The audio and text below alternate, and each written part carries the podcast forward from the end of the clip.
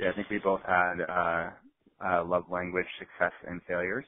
So we were just talking about like we really couldn't think of, of many stories, but mm-hmm. one is about planning our honeymoon. So I guess we'll just share that. Yeah, that's a good one. That's This is Made for Love, a Catholic podcast about real people living out the call to love. I'm your host, Sarah Perla. Today's episode is about the five love languages, which is a theory about relationships developed by Dr. Gary Chapman, who is also a Baptist pastor. If you've gone through pre Cana in the last mm, 20 years, you've probably heard of the love languages. Three married couples are going to walk us through what they are and how they work. Of course, they work in other relationships too, but today we're just talking about marriage. What are the love languages? I would just say the five love languages are just different ways that people express or receive love and that just that looks different based on people's personalities and upbringing but it's how how they demonstrate emotional love to another five love languages are different ways in which individuals uh, receive love or connect with another. So, what are the five? The five love languages are words of affirmation. So, those are basically like, I love you. You look good today, dear. I love that dress on you. It compliments your eyes. Those kinds of things. Physical touch. Quality time. That is giving your undivided attention, just taking a moment to connect, maybe unwind, put aside the phone, shut off the television, and just talk your day over. I feel that you are like skipping me right now. Uh, gifts. And then acts of service giving a hand, unloading the dishwasher, doing the dishes, maybe, or helping with the laundry, um, helping with the baby. You know, these are just little ways that you um, help one another out. Okay, so in no particular order, that was words of affirmation, physical touch, quality time, gift giving or receiving, and acts of service. The question is which one do you speak or understand the most naturally? Let's meet our couples to talk about that. We start with Francis and Julia Dazalski. Julia is my colleague at the USCCB. Hi, Sarah. Hi. So punctual. They're doing a lot of work in this row. I know. Sure. I'm Julia Dazalski. I'm Francis Dazalski. We've been married for two years as of December 30th. So we just celebrated two years of marriage successfully. So our little one here, our little munchkin, is Miriam Grace. And she's so excited to be on her first podcast with mom and dad. And she is going to be one in February. She's 11 months old. And can you say your position? Yes, I'm assistant director at the USCCB for Marriage and Family. And my office is next to Sarah's. Francis and Julia, like most couples, have different primary love languages. This is a hard one for me because I really think that all the languages are my languages, but to different degrees. So if I were to rank them, and this is also very difficult to do, but if I were to rank them from what I think is the most ex- important to the least important, I would say that words of affirmation definitely rank high on my list. Um, I like to be told that I'm loved, that I'm appreciated. And I also do the same for my husband. And apparently, the more you use a particular language, it emphasizes that you also appreciate that language being used with you. So that's why I say words of affirmation are probably is probably the the top of my list. Francis is not a words person. He likes quality time. Quality time, I think, is certainly one of my biggest love languages. I think Julie and I spoke about quality time. She values quality time. I value quality time, but we value it differently and we also think of it differently. So for me, quality time is unscheduled time, no plans, no schedule, no commitments. And for Julia, it's about you know doing fun things, but doing as many things as possible. So, so there's a certain amount of scheduling involved with that and planning ahead. And I and for me, quality time is is not planning at all, you know, so, because that takes too much energy. Part of our love languages is what we saw growing up. But as an extrovert, he likes time with people, so he assumes that everybody should spend lots of time with people. And some of his kids are are introverts and would rather just not be around people. And he doesn't know how to accommodate that because he's an extrovert. Oh. And extroverts have a hard time accommodating introverts. That's not true. I accommodate them all the time. I, I, I, well, so I obnoxious. think, I think some extroverts have a hard time accommodating Yeah, introverts some- because they don't understand the desire to be alone. I think that my parents didn't really express their affection in too many tangible ways, like in gift giving or in words of affirmation. It was definitely Well, more does. by way of acts of service. And Your dad does, though. How so? Well, he's very affectionate. Oh yeah, okay. So he's playful and so definitely so okay. So my father might definitely be more so with the physical touch and the uh, words of affirmation than my mother. Yeah, they're very different that way. So when Julia uses words, the way that she likes to receive them, you know, I still think that you have plenty of space for improvement. Oh. Um, well, probably so. Probably so. And because when I use words of affirmation to Francis, I don't always get like a, a, an immediate response. Sometimes it's hit or miss, and or sometimes he just laughs. And so I asked him about that. I said, "Why do you just laugh? Like, I, you know, I mean it." And and he's like, "Well, I guess because it's just unusual for me to hear. Like, I just." It's a new experience to hear somebody say "I love you," you know, and it still is new. Uh, okay, so we've been married two years, but it never happened much in his lifetime with his parents. and for quality time, Francis and Julia have different ways of understanding it. There's not a single way of viewing each one. So that's um, something Mm-hmm. you have to really negotiate. Even though you might say, "Oh, well, we both we both have this love language." Great. It's like, well, it's not that simple. Here's a practical example from their honeymoon. So when we were talking about what our honeymoon might look like, I had originally thought, oh, it'll be a honeymoon like my parents was. You know, two weeks in Europe, and you're going to see the world. You're going to go to Prague and, and Paris and Rome, and but fortunately, I've already been to those places and I've already seen them, and he has too. So in that sense, it wasn't. I guess my expectations were different because we had already traveled, and I know how exhausting travel can be. So I was a little bit more open to his plan of unplanned honeymoon. But I let him take care of all of the details. So he completely surprised me when we finally arrived at our honeymoon destination. And it was the middle of nowhere, up on a hill, like this little cabin, out of sight, out of mind, everything on earth. We couldn't nice see anything. we were literally in a perch among, like on a treetop. And I think that's what it was called. It was an Airbnb that had like a name like that Called the perch. the perch. But honestly, it was exactly what I needed. I think it was exactly what you needed. And it was probably the best honeymoon I could ever expect because we had all the quality time in the world to just look each other blue in the face. And there was no internet, there was no television. And the weather also was very conducive to just doing nothing but being together. It was cold and foggy and, and dreary. I But mean, we it's still went on some adventures, you know. But yeah, we still made it across the street to the arboretum. and we went to see a, a monastery. You know. and we went to see the monastery up the street. Yeah. And day to day, Julia is more task oriented. Well, when she if she just like would curl up on a blanket, curl up with a blanket and a book, I'd be perfectly happy if she did that. you know? Really? Even if the house is a mess, see that that would be hard for me to do. Like just But, uh, curl up with. I bet, but see, I bet that wouldn't matter to him. That doesn't matter to me. No, I mean, I mean, I, I like I like to pick up the house, but it's just like you know, the house is gonna be messy tomorrow. Anyway. Oh gosh, I know. See, this is this is the challenge. the house will always be, need to pick up, be, need picking up. You know? Oh, this is the challenge. I know, and I do feel like I'm constantly picking up the house. But um, our differences also lie in this fact that I need to feel like I'm mentally and um, psychologically, I guess, kind of settled before I can relax. Because if the house is a mess and the, the and the sink is piled high with dishes, like it's hard for me to relax, knowing in the back of my mind that that's what the kitchen looks like. You know, so so we do th- see things differently that way. Whereas Francis is like, yeah, who cares? You know, the, the we can get to the dishes later. And it is definitely more difficult for me to relax knowing that things still need to be done. Another love language that can get complicated is acts of service.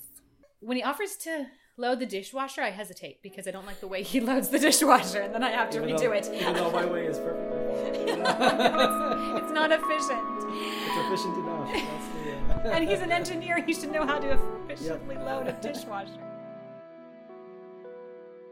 Next, here are the Smalleys. I'm Brian Smalley, I'm Liz Smalley. and we've been married nine and a half years, and we have three beautiful children. To get ready for the podcast interview, Brian and Liz took a quiz online to find out their primary love languages. We were able to identify what the the exact order was out of the five, not just your top, which was helpful too because we can just remind ourselves of maybe what um, the priorities are when we are trying to show love or connect with others. I actually saw a shift in mine. I think it's just given my current role, it was neat to, to talk about that and how that impacts how we feel valued and connected with others. This is a great point. Your love language might change as your life changes. And so sometimes what used to be the best way to express your love to your spouse just isn't anymore. Well, I always remember being um, or having quality time as my number one, and physical touch being a little bit higher. But I'm a stay-at-home mom and who homeschools, and um, physical touch not so high anymore. Um, I, I definitely think there are times where um, you know a little a little space physically from your children even is is a healthy thing. So um, that has definitely shifted. It's a little bit lower now. And while I, I definitely really value quality time, it's very high up there. Acts of service actually floated up to the top. When the Smalleys became parents, for Liz, service jumped up to the top. I love that Brian walks in the door and he knows that I need those extra set of hands and he just willingly comes in and does that. And um it just deepens my love for him he serves me well when he does that. I feel very loved. And Brian appreciates being told that he's appreciated. My top is words of affirmation. The survey we did pretty much almost a goose egg on gifts. Um, but uh, words of affirmation have always been very important for me in my life. I take the words of others really mean a lot. Here's the love language acts of service in action. So usually Brian walks in and he kind of assesses the mood of the house and he can tell generally when right away if if it's like all hands on deck or if he has a little time, extra time to go upstairs, get changed first and then come down and help. But I'm usually pretty forthright about what I do need help with and uh, maybe who needs more attention, kind of that triage situation, like which child needs the most right now. And so a lot of times, yes, he will come in and I'll say like, okay, Caleb wants to help you take off your shoes and that will help me so I can cook dinner and he will feel like you're paying attention to him. Um, and he does that. He takes Caleb upstairs while he gets changed. He'll oftentimes change his diaper while he, he's up there. He'll entertain the, the kids if dinner's not ready. He always has some time to wrestle around with them after dinner if he hasn't had playtime before dinner because that allows me either a little time to do dishes or simply sit down and just take a little mental break. Depends on the day. Brian does a lot of service for his family when he gets home from work. Putting the kids to bed is another one, and then afterwards, just coming right down, throwing in a load of laundry, helping with dishes, folding laundry, whatever it may be. It seems like he really never stops and he never complains about it either, and I'm eternally grateful. Brian prepares himself for this service on his commute. I have about a 45 to 50 minute commute home so I know for me, it's important to use that time to get out of work mode and, get ready for family mode. You whatever's going to be happening, God help me to be ready and to be able to serve Liz and to serve the children. And, you know, each day of the time is, is precious that we have. It's really just being like, okay, whatever it is, I'm here to serve and to enjoy time as a family, as chaotic as it may be. Liz finds it a challenge to try to meet everyone's needs in the family. I've never really considered a house full of love languages, if that makes sense. And as I was doing doing the test again, and then we were kind of evaluating our children, we were saying like, oh, you know, this makes sense. Maybe why this child connects in this way, and this way. And even though we we knew it in a sense, when you think about all three of them and how different they are, you just can't serve everybody's needs all at once. And I think a lot of times maybe that's why when Brian comes in and we do the whole triage assessment, we say, okay, this person has really been maybe asking me to play this board game for a long time and I've been trying to do dinner. So if you could just play with this little one for 10 minutes or you have a daughter who is very dramatically inclined. She loves putting on little performances and it just makes her day if you can take five or ten minutes out of your day and just watch whatever she's created. But I realize that if we give her that time that day, sometimes we need to move on to the next child and it might even be the next day the other one get kind of gets that top spot, if you will. So kind of jockeying around different children's love languages aside from our own has been an interesting process. But it seems to work when she and Brian intentionally love each other in their respective languages. So I think it definitely smooths the lines of communication. I think it um, allows for just a, a happier, more peaceful relationship overall. Our last couple is Craig and Stephanie Rapp, who you may remember from the Family Table episode. Hi, I'm Craig Rapp. And I'm Stephanie Rapp. And we have been married for eight, going on nine years. We have two kids. They have almost the same love language. I'd say my first one is probably quality time right now. It didn't always used to be that. It started probably more as like physical touch and gift giving, but then um, as our kids got older and started demanding more of our time, it definitely became something that like I craved to just have time that was dedicated to just me and Steph. My number one is words of affirmation, and then it's it would be quality time, and I think that's been pretty consistent for me. And I don't know if I really understood or realized how important words of encouragement and like kind things said to me, how important that was to me until when he does those things, it just like makes my day. And that's something that's been pretty consistent. I say I think that's always been your number one. Yeah, I don't see that changing. and Stephanie has read the book about the five love languages for children. I have read that before, and they talk a lot about when they are so young, how important it is to show them all of it. Craig likes quality time the best, but receiving gifts is also up there. One of my like top two is uh, gift giving, and it's just always been a thing of mine. Like if you can put a thought, good thought into a gift, and it ends up surprising me and being something that I never would have thought of for myself, that's huge. And this Christmas was a really good example where Steph got me something that we had a we had a fifty dollar limit too, so it was really difficult. And she got me something that I was, oh, this is so awesome that I never would have thought of for myself, but like was right on point with what my hobbies were and what you know I would enjoy. So that was really impressive. To this day, I still talk about it with her and kind of like that was so cool that you did that for me. It's LED lighting for a screen, by the way. That's probably like my last one it doesn't really come naturally to me. Like I don't really think about it. I'm a little more practical with gifts. I'd rather tell him what I want and then get it or something that I need. And he's very like, no, it's got to be something that's thoughtful and fun and and something you wouldn't really buy for yourself and things like that. So a lot of times I get very nervous, but it's it's a good out of my comfort zone helping me grow to really be able to like put myself in his shoes and think about what he, his interests are and things like that. It's cool to be challenged to love in a way that you don't naturally do. And Craig has shown love through words when Stephanie has really needed it. After we had our first baby and I was on maternity leave, it was my first day back to work, which obviously I was pretty anxious about and it was an emotional time. That morning he typed out this letter that was just so encouraging to me and how proud he was of me and as both a mom and, and working and all these things that just really meant so much to me and made the day a little less difficult. That was a big gesture, but Craig also does little things like he would actually pack my lunch and he'd always write something on a napkin. Sometimes really short and sweet, sometimes funny, sometimes it's one word or a few. But it was always something I really looked forward to and felt really loved by that. So good job, Craig. But both Craig and Stephanie think that they are failing at loving with quality time. The failure part, we both say that quality time is so important to us. It's just definitely hard right now in our season of life and with young kids and both working.